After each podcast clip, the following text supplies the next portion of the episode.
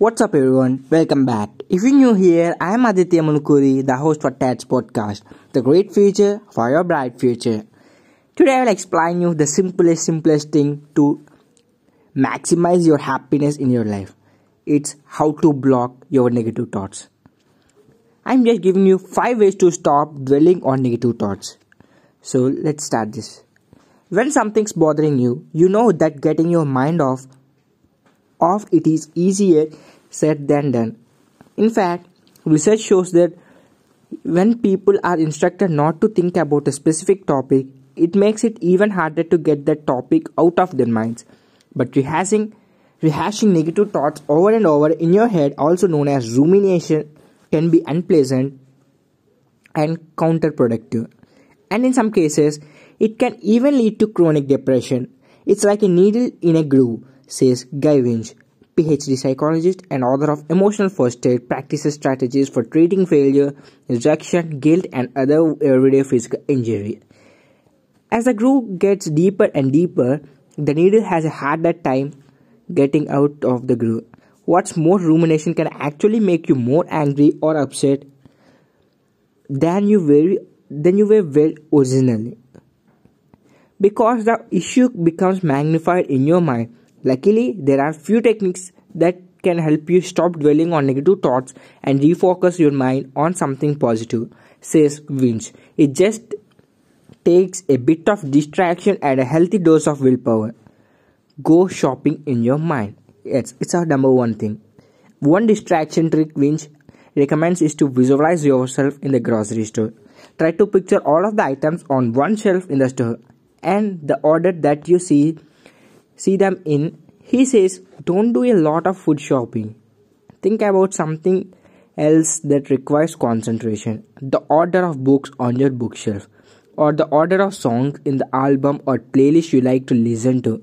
For example, you don't have to do it for long, maybe 30 seconds or a minute, but the key is to be disciplined about it and do it each time that negative thoughts come back. Even if that means doing it 20 times an hour, it may seem temporary. But if you reinforce these patterns enough, it can improve your mood and your decision making abilities, says Winch. You can actually train your brain to get in a different direction when these thoughts come up. Number two, keep positive company. If you can't troublesome feelings out of your mind, it may have something to do with your social circle.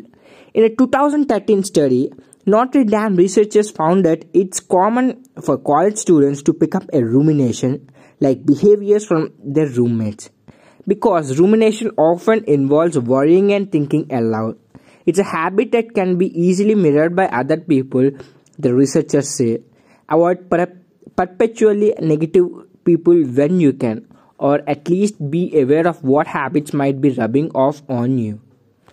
Number 3 physically throw them away.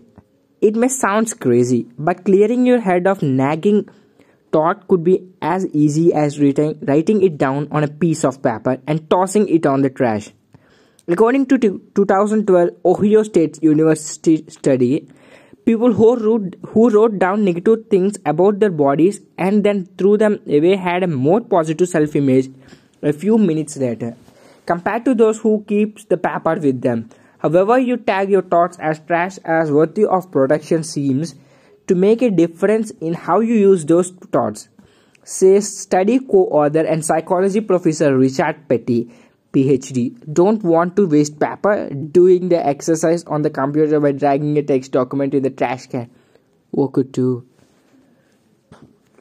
Number 4. Have a cup of tea. Yes. Negative thoughts can occur for many different reasons. But if yours are focused on feeling lonely, you may gain some comfort by warming up. Literally, Yale researchers found and discovered in 2012 that people recalled fewer negative feelings about a past lonely experience when they were holding a hot pack. They also found that lonely people tend to take longer hot showers. Substituting physical warmth for emotional warmth can be a quick fix. The researchers say just don't let it take the place of real human interaction in the long run. And the last, number five, reframe your situation. If your urge to ruminate is very strong, Distracting yourself isn't going to be easy, says Winch. So before you try, it may be necessary to reframe or reappraise the situation in your head. If you get stuck in the airport for hours because of a cancelled flight, for example, don't think of what you are missing out on. Instead, see it as a chance to get work done or to call your parents or an old friend. Once you have successfully reframed your situation, it may be easier to distract yourself with a visualization exercise like Winch's shopping list exercise, a book or crossword puzzle or a quick stroll. So this is today's episode. Hope I conveyed some valuable content for you. Don't be negative, always stay positive. Thank you for listening. I am Aditya Mulukuri, the host for Tats podcast. Signing off. Peace.